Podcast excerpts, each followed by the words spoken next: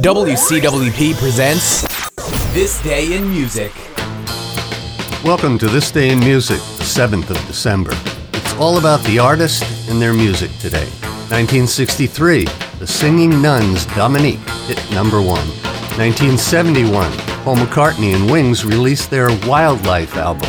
A triple play in 1974, Barry White was at number one in the UK with You're the First, The Last, My Everything. Carl Douglas, Kung Fu Fighting hit number one, and Linda Ronstadt recorded You're No Good. 1976, Bob Seger released Night Moves. 1979, The Police had their second number one UK single with Walking on the Moon. 1991, George Michael and Elton John were at number one in the UK with a live version of Don't Let the Sun Go Down on Me. All proceeds went to AIDS charities. And that's it for this day in music.